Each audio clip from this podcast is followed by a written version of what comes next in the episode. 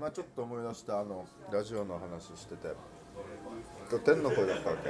はい。メールが来てハッピーレイにメール来てていつもテレビあいつも見てますみたいな最初の一文があるんだけどいつも見てますって書いてんだよメールに。いつも聞いてますって言われたわけ。もうラジオ。あもまあそれはねう見えるラジ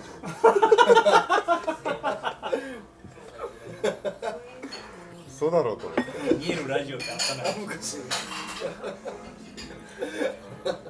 いや言い訳だけさせてもらっていいですか、ん。言い訳だけさせてもらうと、あのー、これ天の声ね、天の声やってるんですよ、ショーもやってるじゃないですか、マイクありますよね。天の声のマイクあって、であれなんていうんですか？ポップガードかこの何？い息をああはい、はい、ほら歌手の人がレコーディングするときにマイクの前に網網みたいなのあるじゃないですか。あれがあるんです天の声も。うんうん。あれだいぶ視界を遮られるんですよね。あのあの時に。でそのメール来て読む時もちょっと見にくいんですよ。だから それでついついうんいやいや。いつも見てますをいつも聞いてますいやいや。言ってしまったっていうのは逆はないですか？え？ラジオでないよ。ラジオで聞いてますっていうところいつも見てますって言ってしまった逆はないんですか？ないですね今のところは。もう書いてなくても言うだろ。う いつも聞いてますっていう文入れるだろ。う恥ずかしかったなそれを指摘されたのいや俺も全く無意識で。あそういつも聞い毎てますって日言ってたんですねやってるからっていうことですね。ラジオ脳だわけよもう見えてないのをはい。変換してるわけでしょ。ラジオモードに。そうやばいなこれはやばいな。いや本当朝っていう恥ずかしい。朝っていう認識ありますか？夕方。いやハッピーで朝だから。朝やってると思って午前中だなって思ってるよもちろん。認識でやってますもちろん。今日もお疲れ様とか言うなよ。いつも 一心日は疲れたいつも心はニュートラル。言われてるんですよいやそんなのがあるそのの番組あるけどね。安全運転で帰ってください。いやいやいやいやそれはもう本当申し訳ないそれはもう自分でも全く分からなかったです。がっかりした。の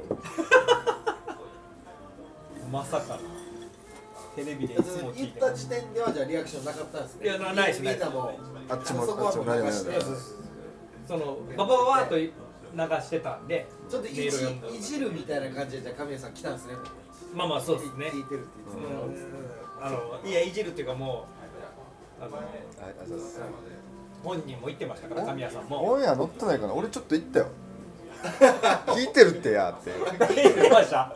あ俺は言った。うん。その時に？うわー。全然僕の耳には入ってなかったですね。あー夢中だ。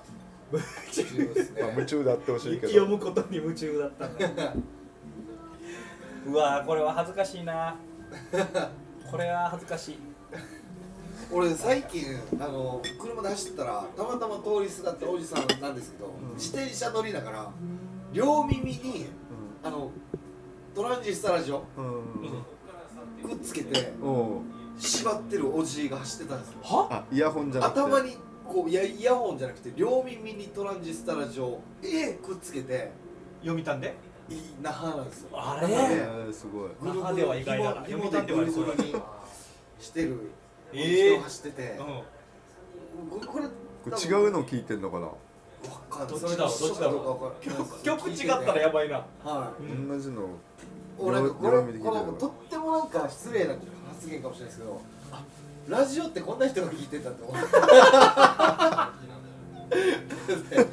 い。なんか大きく言えば、ははい、うん。うんうんうんい、大きく言えばあ、うラジオこういう人が聞くんだってなって、なんか年はどのぐらい？50あー。いや60手前ぐらいですかね。あーおじいよな60手前ぐらいですようんでもなんかこここもなんか意識した方がいいのかなラジオやるんだったらって思いました、なんか。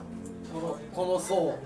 こういう層もいっぱいいると思う、うん。まあいるよね。僕はもうラジオも全然やってないからあですよ、あ聞くんだっていうちょっと勉強になるなもそう聞いててう夢中になりすぎてる人がはいるんだっていうすごいな。すごいですね、両耳に携帯ラジでもやっぱ年齢層高い人がやっぱ多いっていうのはもう。んだ。言われるじゃないですか。で僕の親父とかももうめっちゃ聞いてるんですよラジオ。そのだから本当にトランジスタラジオをテーブルに立てて朝とかそれ聞きながら新聞読んでるへえなんかそこら辺の層にも、まあ、好かれたいなというかかちゃんとこの子は考えてるなって思われたいなって思いますねなんかね。もう全然やってないんですかあれですけども。そのと両耳トランジスタラジオでそれをなんかまあね。コントやしな。コントでこんな本当だよこんなおじさんが来てなんだばやっていう。はそうだよな。はコント以上ぐらいの感じだよねそれはいねね。実際見たらギョッとするよな。はでもそういうことだと思うな。まあそれね。いろんな人がもちろん聞いてる媒体ではあるけど。い僕ちょっとそこれはちょっと毒っぽくなるかもしれないんですけど。ちょっと言わせてください。まあ大体どこっぽいから。さっきからな。あのなんかやっぱリスナーさんとのやり取りになってくると、うん。安いいじりいじり合戦になるのが僕なんか、僕は聞いててちょっと嫌でいや面白いパーソナリティさんだらけだし沖縄なんでみんな皆さんめちゃくちゃ面白いんですけどそうならない人もいるんですよ。な中にはたまに時々そのリスナーさんからのうん。安いいじり合戦のその安いプロレスをやるっていうシチュエーションがあって、それは僕なんかあんまり良くない気がしてなんか。そ乗っかってるっていうことですね。はい。うん。安いいじりにこっちばっかり。うん。それになんかでもうまく返す人もいるんですよ。うんあうまく返すっていうのはあえて返さないうまさというか。それにいやいそれ乗っからないうまさっていうか。ちょっとなんかんって思うのはそれにがっつり乗っかる。うん。リスナーさんからの安いツッコミとか安いいじりにがっつり乗っかるのは実はちょっとあんまりうまくないんじゃないかな。それに乗っからないかわし方とかでそのちょっと寒めのやつをかわすっていう人がうまいんじゃないかなって僕はリスナーとして一リスナーとしてなんか思うんですけど、確かに。リスナーさんのやり取り多いからそこら辺のなんかやっぱジレンマラジオって聞いてる側との距離感が近いんでしょうね。やっぱ煽ってくるんですよ。そのいろいろと、もうちょっとしたことに対して。例えばちょっと噛んだりすると、あかんだみたいなことをうん。こう来るわけですよね、うん。リスナーさんからリアルタイムで、うん。まあ、特に今 SNS ってものがありますからそれで、まあ早いわな。要はいじってくるいじられてなんぼみたいなところがあるんで、あれねあれをどうするかっていうところですよね。そうですね、いやでもいじられてなんぼはでもそうちょっと身につまされるというか僕はいじられたいけどいじられないっていうジレンマが僕はあるんでやっぱいじられるのはまあ大事ですけどね絶対にね。でも俺聞きましたよその今今もう大人気のお昼のとある番組のラジオパーソナリティ女性パーソナリティが、そのいじってくるじゃないですか、はい。リスナーさんがねどんどん距離近くなっていじってくるから、呼び出して 説教したっていう。ええ話とか。でもう今今もこの方は大人気ですけど。ーはい。そやっぱあそれぐらいできる人が。呼び出したんだ。呼び出して。まあそのすごい話ですね。それはまあ詳しくはこれ言えないですけど。で話聞くと確かにこのいじり方はないなみたいな感じなんですよ。はいはいでもそういうのも意外とこう受け流しがちじゃないですか。じゃなくてこの人読まんは。読まんければいいんじゃないえでも、のまあまあ送ってくることに対してかそう。ディレクターがこれ読んでみたいなあこと。ー。あそっかそっかそっか。あっていうのもちゃんとこう本人に指摘したらまあその後亡くなったらしいんですけど、えもうそ向こうもねもう申し訳なかったみたいな話すとやっぱいい人だったみたいで勝手に近いと思ってたけどあそれはいけなかったんだなみたいな感じで反省されて亡くなってー、まあちょっとその合気道の仕方たが。合気道ね。あがもうちょっと僕は見てしまうというか。何でもかんでもあなんか正面からあ受けてるなっていうのはちょっと冷めてしまうというかうん。その受け流しはやるっていうのは逆に好感持てるというか良し悪しを見極めて受け流すのはうん。やった方がいいよなみたい必要だよなはい。ななんかい見学とかもできるんでしょラジオって。そうですねまあその曲にもよりますけど。怖いわ。あーそうっすね。ガンガン来ますからね。そのいわゆるギャラリーという。ああのまあ怖いわっていうのはそのやってる方としてこっち側としてね、うんまあまあありがたいことですし、なんだけどなんか作ってるすべすべを見せてる感じが俺ちょっと考えられないかもしれないここはなんかわかんない。これテレビだからかな。なんか別世界でやらんかと思うんだけどなんかこれまあ僕も今その中にいるんで、うん。なんか言いにくいところなんですけど、そもそもうん。ラジオってやっぱり見えない面白さみたいなのがあるじゃないですか。で例えばその本当はちょっと前は、うん。まあ、まあ前からギャラリー見学とかあったかもしれないですけど、うん。でも大多数の人はこの人の顔知らない、うん。ラジオ喋ってるの顔知らない声だけ聞いていろいろ想像して楽しむわけじゃないですか。でたまにたまたまこのパーソナリティと会ったらこんな見た目だったんだみたいな面白さもあったりするじゃないですか。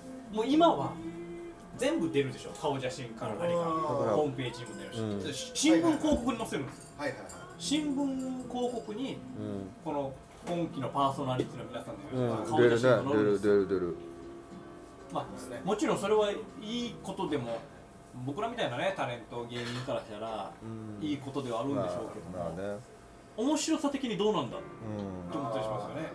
密室感とか全くなくてあそれこそなんか。ミステリアスな部分がなくなってんじゃないかな。んか顔がわからん人が送ってきたメールのちょっと深みとかも出てこない？なんかうん。浮かんでる浮かんだ時点で俺はもうちょっとちょっと温度が低くなる。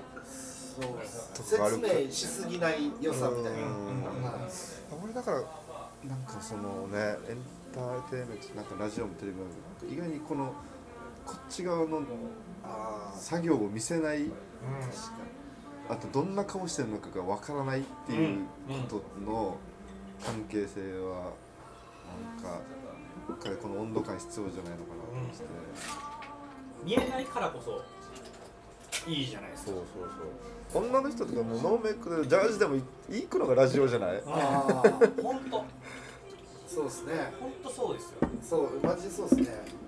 あんまり俺好きじゃないですねその言ったらねさっき神谷さん言ったように別世界でテレビもラジオも舞台とかも含め別世界でやってる人たちが、うん、これ言い方あれですけど降りてくるというか、うん。あんま降りてきてほしくないんですよ僕も、ねまあまあ。うん、ファンタジーでそそう。そんな簡単に会いたくないし、まあ特化してるのはいいですよその AKB みたいにね会えるアイドルとかっていうのは身近なアイドルみたいなとそもそも特化してるのはいいですけどそこに全部みんな行くのはなんか面白みが薄くなる感じですまあ、僕らにも責任があるんですかね、うん。ファンタジーになりきれないから。あファンタジーでかすその金をめっちゃ動かしてるんだったらうん。そうかもしれない。ファンタジーで金を動かしてないから、じゃあ苦肉の策で近い存在になろうよみたいなとかもあるんですよね、これって FM だけ？アロケオとかやってないでしょ？そうっすね。見学今ブースとかないでしょ見学はないっすねコミュニティは FM 那覇とかはうんありますね。あります、うん。これがいいと思ってやってるそれでなんか爆発した例があるの？例えばその道玄坂でこんなのがあってめっちゃ人気番組になったとかなんかわかんないけどさ。うなんかそういう成功例があるならなんかいいけど。それこそそねその道玄坂はあれですねもう今どうなんですか？東京 FM がねサテライトスタジオってやって大物ミュージシャンが来てみんなあそこでこう行列ができたみたいな。うん。それは一つのプロモーションというかうん。狙ってやってることだし それが全てに当てはめられても思いますよね。もういやいいっすよ。もうそのリスナー聞いてる人が距離を詰めたいとかって思うの当たり前だしいいと思うんです。それをその作り手側が強制するのがやっぱりもうこれ本当に面白いことなのかなと思います。けどねそれってでもなんかやっぱ沖縄がちょっと特殊っていういや沖縄特殊だと思うよラジオ。ラジオラジオ業が界特化してるっていうのはうんよく言われることじうんうんゃないですか、自分の番組変えた時ゾッとするわ今日オープニングをじゃああのテルルで撮りますんでっうんていいよツイッターでやって、うん。いや来るでしょ。な何これ何が誰がハッピーだばっていう演者のパワーが。はいやっぱ見せない面白さってあるんだよな絶対。誰がハッピーだろうそうですね。僕前前サーネンさんインタビューして話した時も誰がハッピーだバローンは結構あ話したんですよ、ね、うん。あのそのサーネンさんがうんお笑いを始めた頃なんでん。おライブ見に来てるお客さんはもう身内を呼んでうん。不敬参観みたいに見てたの、うんうんいやこう誰がハッピーだば、うん。こう誰のためにやってるライブだばっていうのを、でも分かります。そうですよね、もう誰が誰のためにやってる場はもうやらん方がいいですよね。っていうん。話をしたんですけど、まあ、ラジオとかっていうことじゃなくてなんか誰のためにやってる場をやらないようにしたいっすね。なんか、ってなったらもうやらん方がいい気もしますね。これこれ誰のためにやってる場っていう状況になったらうん。何でも。だから俺とか結構嬉しいのはそのいろんな、まあ、例えば結婚式の司会でもそうですなんかこう、うん。イベントの司会とかやった時に、うん。いる一般のお客さんがバーッスーってやってきて、あのラジオ面白いラジオの喋ってるの面白いですよ。メール送らないですけど、面白いと思ってますって言われるのとかがめ嬉しかったりするんですよ。そうだねこのあ控えめだけどでそういう言ったらサイレントリスナーさんがちゃんと面白いと思ってくれてるんだっていうのが嬉しかったりしますよね。ねいつも言ってくれる人もうありがたいですけどなんかそれよりもあこうこういう人がちゃんといるんだっていうそうその時に実感しますけどね。反応なくても。そういうのでいいと思うけどな。多分でもラジオってめちゃくちゃの多い数の人たちが聞いてるわけじゃないですか、ラジオって。でそのそれに対してメールを送る人ってもうそのほんのごく一部の人たちじゃないですか、でもそれそこにやっぱ注目しがちになってしまうと思うんですけど、もうそこに意識して喋り出してしまったらまずいっていうのは新潮さん毎回言 ってますそうそうでも多分メールを送る人よりもただサイレントリスナーの方が絶対多いわけで、ね。っていうところをちょっとでもあ沖縄っていう土地柄は忘れがちになってしまうこともあるんかな、もし俺が俺がディレクターでもっては思,、思いますよね。なんか。そこの危うさもちょっとありそうですね。その異常なまでのラジオ社会じゃないですか、沖縄っていうのは。ラジオで売れっ子の人が言ったらそのテレビでレギュラー1本持ってる人よりもうん。ラジオでその持ってる人の方が人気ってパターンもあるわけじゃないですか、うん。知名度が高いとか、うん。不思議な話、そうだよね。切る機会があるからチャンスがね、うん。その聞くチャンスがあるからね。っていう沖縄の中でやっぱこう特殊だよねラジオのあり方とかはそれそっちにこう寄っていってるっていうところもあるし。うん本当に流されるのが嫌ですけどね今はね SNS があるからテレビとかでもやっぱ SNS でこう伝えてくれる人ってありがたいじゃないですかでもそれもい言ったら一部というか、それはとっても嬉しい反応は嬉しいことだけどそれをしない人たちの方が圧倒的に多いはずだし普通に見て楽しんでる人の方が多いしなるよこれあれはいいと思うけどお出かけ放送いいと思うけど。その家島行ったり、まあ、それこそイオンになんとかフェアとか行ってそこで客がガーって来たらそのその方がなんかテンション上がらない感動もするし、俺らのものにこんなに聞いてくれるんだとかさ。あれはみんあれイオンもハッピー。代理店もハッピー。ああれはみんなハッピーだと思うけどで知念田慎一郎とかを見に行った人がジャスコで買い物して帰る。もうみんなハッピー、そういやいや。なんか狼少年の理論じゃないですけど毎回それやってたらなんかそれに慣れてしまって。うんたまたまにそのお出かけ放送をやるから見れるかそれがたまに見れ際るか立つというか、うん。毎日それを言ってたらどうせ嘘だろ嘘だろお前どうせってなるっていうのがたまにやるから聞いてくるっていううん感じは確かにお出かけ放送とかありそうですよね。それは絶対あると思うな、まあ見えない利点を自分たちから放棄してる感じもありますよね。あそのな。距離を近くさせすぎるっていうのは簡単に見えるっていうのは。な。見えないって武器だからね。ーそうそれ何がそうさせたんですかね。スペイン坂スタジオ。道芸どうでも想像させる作業って必要だよね、うん。見てる方に聞いてる方にもね。えさっきのどんな人が喋ってるんだろうとかってそうだ熱上がると思うんだけどな。テレビとかでもそうじゃないですか。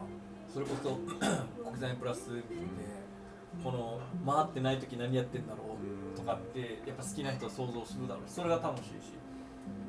ねえ。昔言ったらトンネルズがあんだけスタッフ行ったりするって多分裏で相当なんか面白い感じになってんだろうなとかっていうのを想像させるわけじゃないですか。あれ最近ですね。ああいうのが身内受けって言われるようになったのって。あー。身内ネタみたいなこと。をでも僕らはそれ楽しんでたじゃないですか。身内ネタみたいなことやってあこれこの画面に出てる身内ネタから普段どんな関係性なんだろうっていう想像する面白さとかがあるわけです。確かに。説明しすぎなのかもしれないですね。次何のコーナーこれやったら次あれが始まるってバレたら最後だと思うけど。でもあなんかそうなってきてるわけで今ね。まあまあ自分がやっぱやってる番組もそうなんだけど。それをバレないように作るのがやっぱりなんかねこっちの作業さね。それ意外にバレてるバレるダサさっていうのを。いやでもそれってなんか逆逆になんかそういう説明しすぎっていう話になってくると逆になんか見てる人聞いてる人をちょっとバカにしてるではないですけど、上から見すぎじゃないかって思うんですよ。見てる人って別にそんなバカじゃないうんぜって思いません、うん。うん。うん。今時の見てる人、聞いてる人って、うん。本当はね、はい本当は。うんなのにそんな丁寧にしすぎるってちょっとバカにしてるんじゃないかっていう感じもしますけどね、でもそこまで丁寧にしないと見ないっていう人たちもいるからよりたくさんを取り込もうとするとそうなってしまうっていう。でもそれをすることでそのそうじゃなく見てる人たちはショーみたいな意見の人たちをバカにするなよって離れていくっていう。かもしれないですね。まあね。私もだな腹探しされた時にバレたくないってなんかさっき一応あそこで振ってたよ丁寧に言ってたよっての言いたいからあでもここなくても分かれよって思うけどでもここないとこの大事な説明がないとっていうのは今気は使うけまあ、どな、いろんな人のフィルターを通通して納品されるそれがって考えた時にはやっぱ、まあ、そうなる。ラジオも多分そうでしょうしいろんな人ディレクターさんとか見る人の目があってそういうことになってそうなるんでしょそれは全部に共通して言えることですけど邪念が出てくるともうなんか終わりというか良くないなっていうかそのラジオで最近聞いたのはその今はツイッターね特にラジオとツイッターってこう、うん。何相性がいいとか言われてうツイッターがバズると、うん。このラジオがよに盛り上がってるように見えると。うんでも実はツイッターやってる人って少数で別にツイッターでバズったからといってこの聴取率とか聞いてる人の数にそんなに影響してる。でもそれでも今特に県内のラジオとかでもツイッターバズらせ盛りようみたいなのがあってへなんかそれって邪念じゃないですか。うん。いやいいっすよ。それそれはいいんですけどそうじゃなくそもそも別に番組が面白かったりとかー興味あるようなことをうん真摯にやってはいいはずだけどうん。こう周りがこうやるからうん。ネットもバズらせないといけない。数字も取らないといけないってなってくるともう良くないなと思いますよね。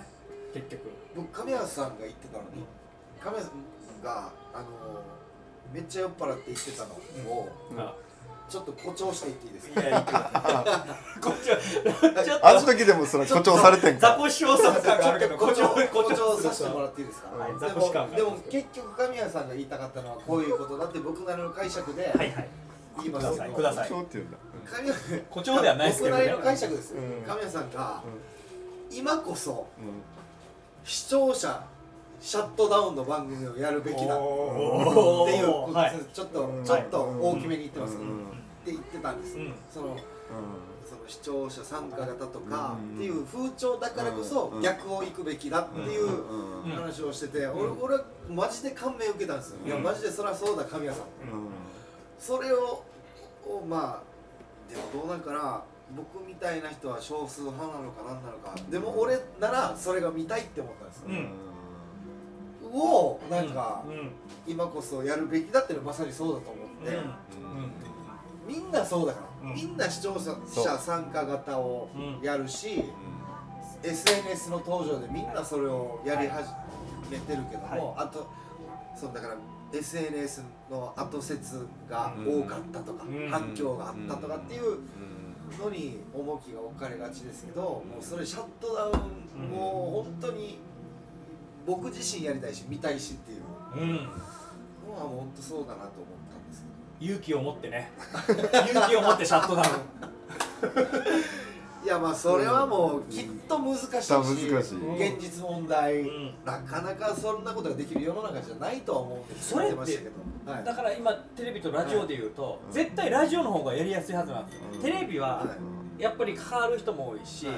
なまあねいろんなスポンサー的な面でもいろんな面があるから、まあそういう方向に行くのは仕方ないとしても、ラジオはできるはずじゃないですかもっと、ほんねその要はシャットダウンというか一方的な？そう一方的なこと、もうそもそもそういうことだったはずだし。いやでもそれそれもうん。多分世の中的にうん。一方的番組ばっかりだったら逆そうだよね。に視聴者参加型をやるっていうのはいいと思うんですよ。あそうだね。そうだね。今は同じ方向行ってるからねみんなテレビもラジオも視聴者参加型が主流の中だったらじゃあシャットダウンをやった方がいいんじゃないかっていうのはすごく普通のことだと思うんですよね。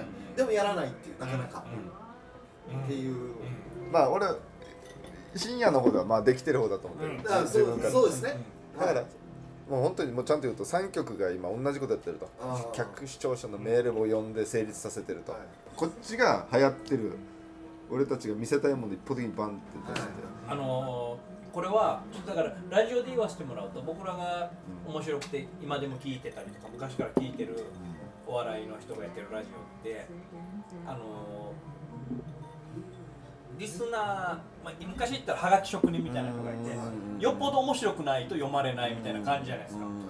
ね、さだからそのハードルを超えてきた本当にこう純粋にもう頑張ってる人だけが紹介されるわけですよ、はい。視聴者参加型というよりもあの勝ち上がった人たちがうん。読まれる栄誉があるわけですよ、はい大喜利選手権みたいなことじゃないですか。はいでそれはお笑いの番組に限らず昔そうだった気がするんですよ、今はもうこっちから迎えに行ってる。こうやる側からもう読み読みますんでうん。くださいぐらいの感じでなってそうなるとやっぱりこうどうしても質というか、俺らもうしょうもないクソみたいなメールよりお気に入ったのを読みがちだわけ、ん、読みだっていう。む迎えに行ってるから。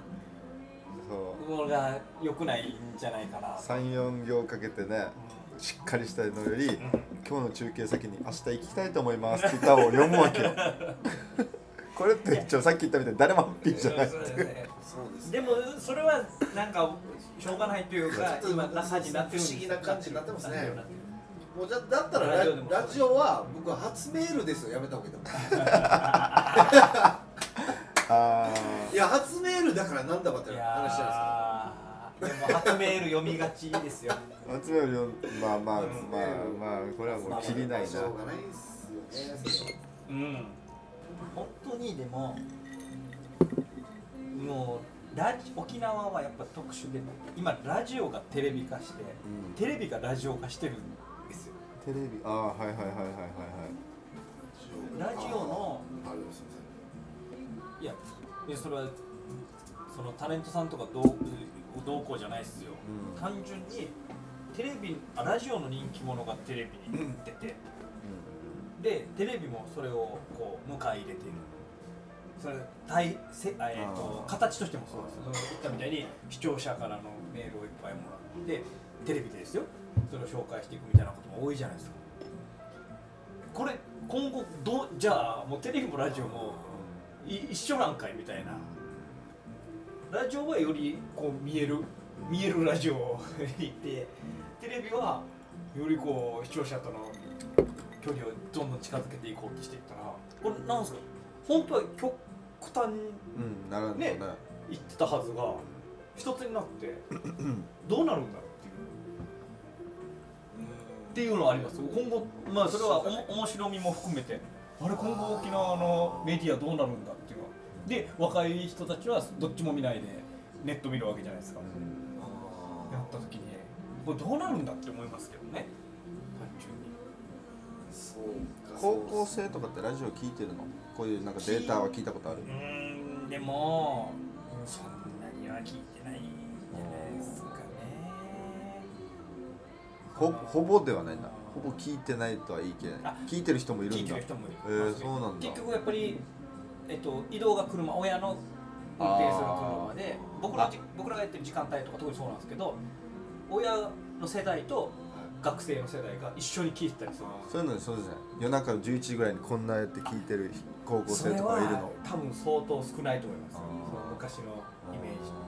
勉強しながらラジオとかですとよね。かとかもうこれを聞き聞いて寝寝寝るう。ん。ああそれが 結構 YouTube に差し替わってきたりしてますよね。ね。ね。その感じがね。そうじゃない。俺らの時にギリギリいたぐらいじゃない？なんかそんなでもそんなにいないですよね。まあそれでもいなかったけど。うんギリギリぐらいかも僕らの世代で学生の時ラジオ聞きながらみたいな。そうですよね。なんかでも昔はすごかったって言いますもんね、うん。僕らよりもっと上の世代でいうとラジオが。だってあの、い一流の放送作家さんとかそれからでしょ。はがき職人から。うんそう。そうそうそう。多いですよねそう多い。それこそ。いや僕の知ってるディレクターさんもそれこそたけしさんのうん「えあオールナイトニッポン」あそうだよね。聞いてあのそのこの人と仕事したいっつってディレクターだったりそうだよね。なんかでも沖縄でもすごかったって聞きあますよ。そう沖縄もね。柳拓さんのそうそう。ラジオをへもう学生たちはみんな聞いてたみたいな、へえ柳拓さん丸火してた美濃和さんとか。なんだおもろい兄ちゃんぐらいな感じの。いやもう結構攻めた内容を深夜ラジオでやってて。うん。ね本当にもちろんテレビではできないような話とかを当時の曲の曲アアナナウンサーが。曲アナの皆さんとかが夜中やっててうん。それを若者たちが聞いてみたいなね。ね。聞きますようい。や僕柳拓さんって僕すごいなと思うんですけど、うん。なんか今ラジオを車運転しながら聞いてても、あーなんかスーッとこの人の話ってんうん。入ってくるなというか、うん。なんか引っかかりがないというか、ね。って思わない。本当にそう。一切思わない。スーッと話が入ってくるなっていう話術。めちゃくちゃ。すごいな。単純にやっぱ話術で勝負してきた人たちじゃないですか、もう今は沖縄さっき言ったみたいにラジオもテレビ化してきてるから話術よりもねそのなんなんかなんだろうな見た目も含め違うところが評価されがちだけどやっぱあの世代話術で喋りだけでそれこそ見えないとこで勝負してきた人たちのうまさとか。そっか。あそでれはあるあかもしれないですね。たくさん。柳拓さんはすごいシビアな面もあるらしく自分が例えば今ラジオって、まあ、昔からそうですけどラジオショッピングみたいなのあるじゃないですか、柳拓さんがラジオショッピングの何？ラジオショッピングって、えー内地からそのな内地のラジオショッピングの本社の人たちとやり取りして製品を商品を紹介するみたいな。柳拓さんがやったらめっちゃ売れてたらしいんですよ。で全部それ本人チェックしてたらしく僕は聞いたらしいですよ。このどれぐらい自分売れで売れたとか。売れ数字を。うん。こういうこのプロ根性というかプロ魂っていうのか。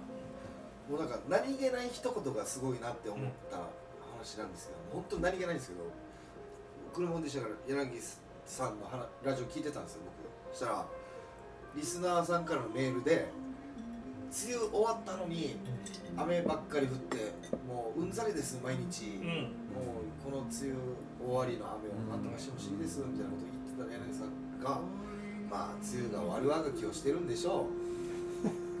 堪忍してやりましょうよみたいなこと。言ってこの何気ない返しがそういうの悪あがき。梅雨の悪あがきってなんかもう文学的ですらまあある。まあまあまあそうねそうね。すごいな。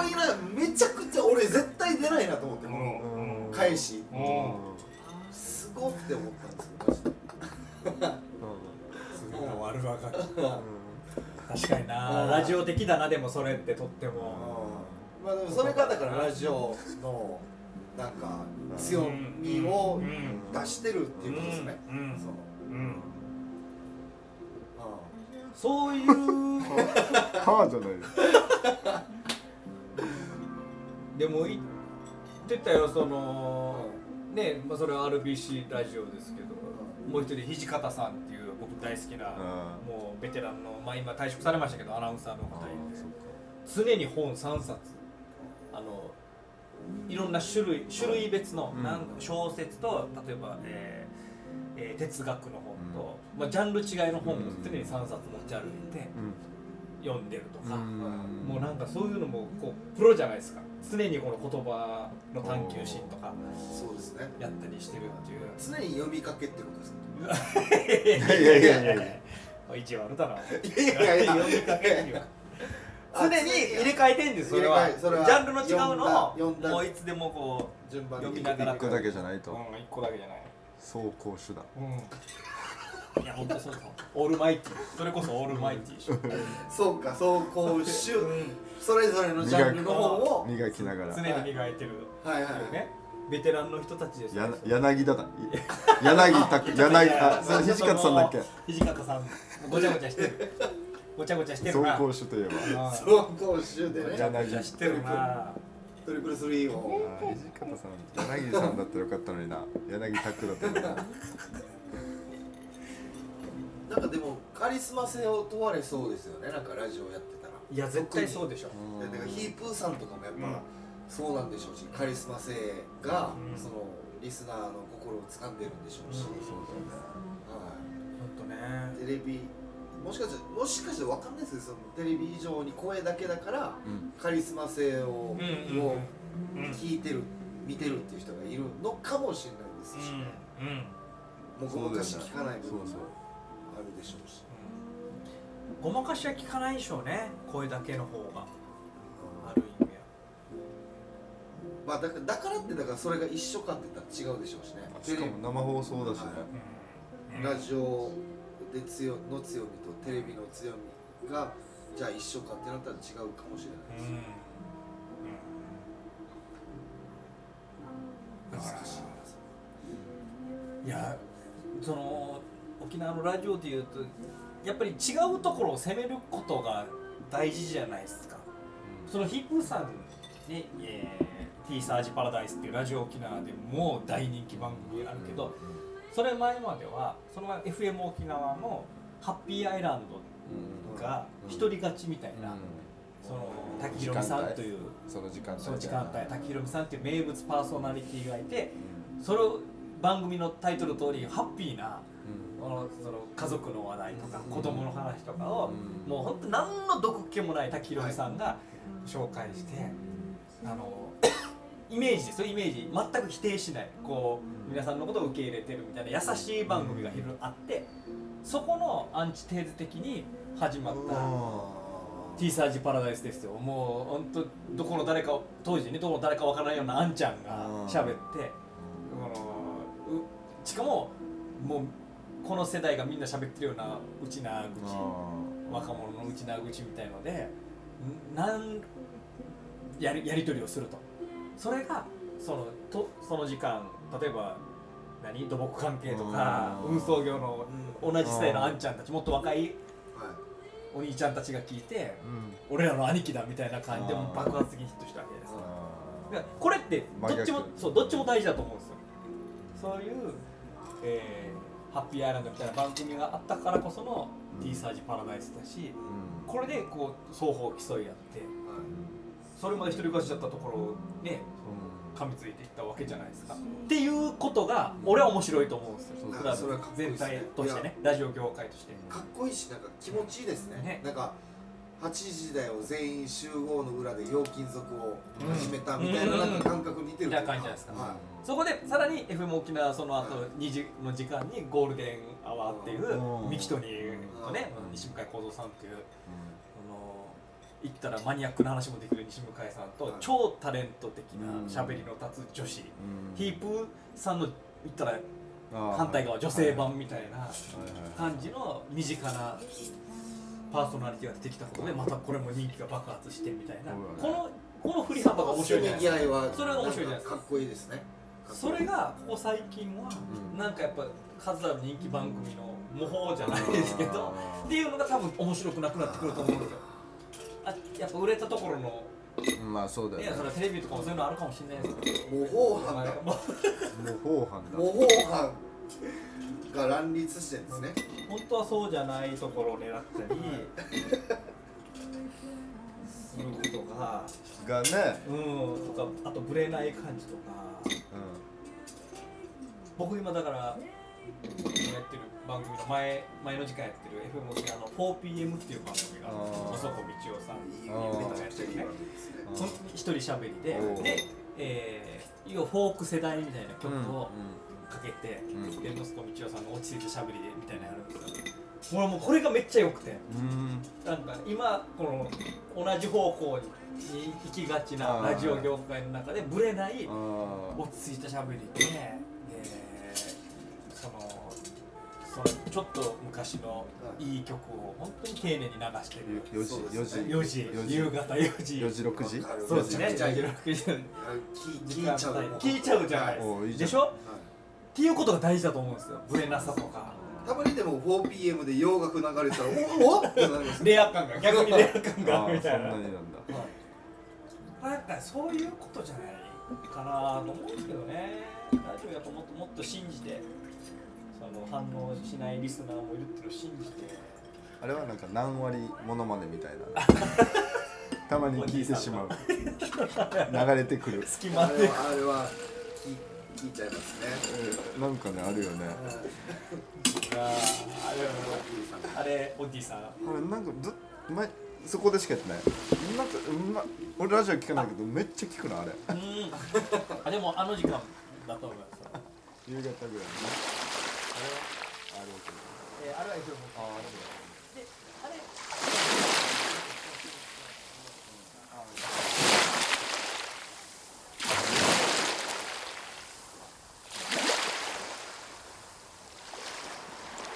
沖縄の風。